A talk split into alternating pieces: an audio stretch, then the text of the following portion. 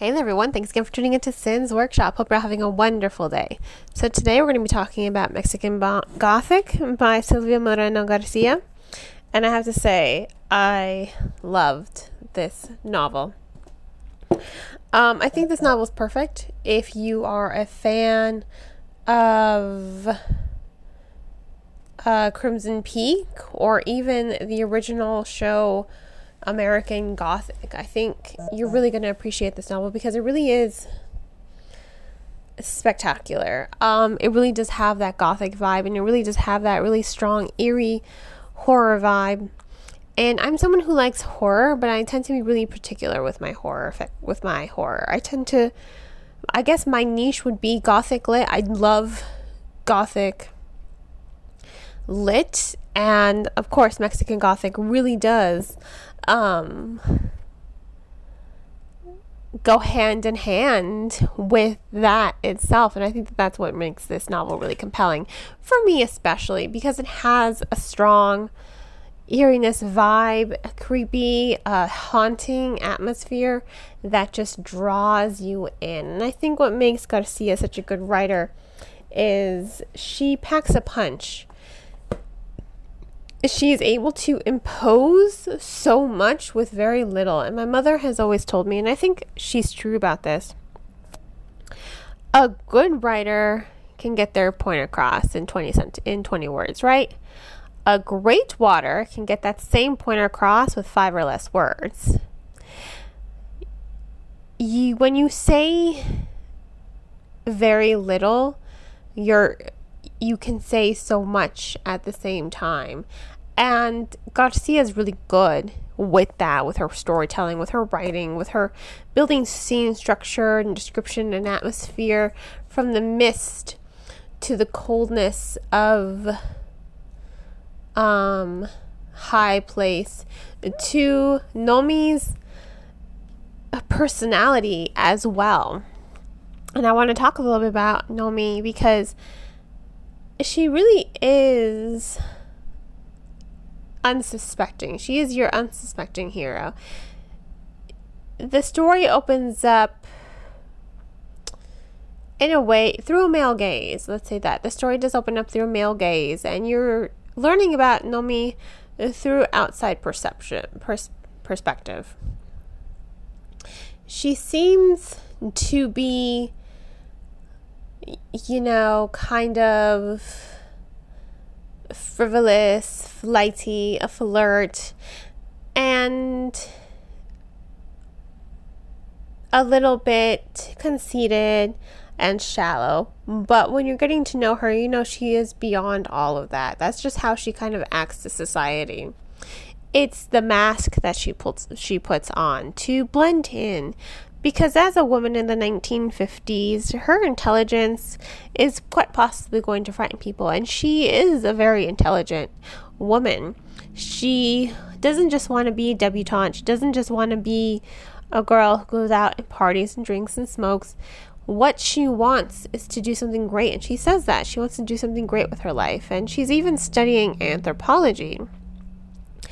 And she's quite intelligent as well when it comes to paints. You're seeing her intelligence shine with just very few sentences and how she perceives the world around her. And I really do applaud Garcia with that because even in her previous book that I read, Gods of Jade and, Gods of Jade and Shadow, I think she does a remarkable job with her female characters of staying away from those gender stereotypes, staying away from those racial and societal stereotypes.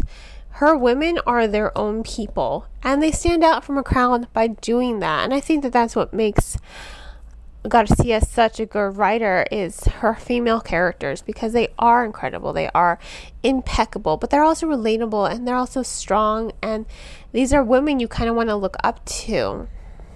And personally, I loved Nomi as well. I thought she was just so well done. I thought she was characterized very well, and she's sent to High Place by her father uh, to look in on her cousin who just married a gringo. Um, and wow, they're racist. I mean, they're just you just want to smack them all and be like, you guys are psychotically racist. Okay, got it. Um, and I think the way Nomi handles them is very, it speaks highly of her characterization. It speaks highly of her um, personality. And again, I like that about her. I do indeed love her personality and how she's able to handle what is thrown at her. Now, as for the story itself, you know, Garcia did a great job once again with the pacing, with creating that gothic atmosphere.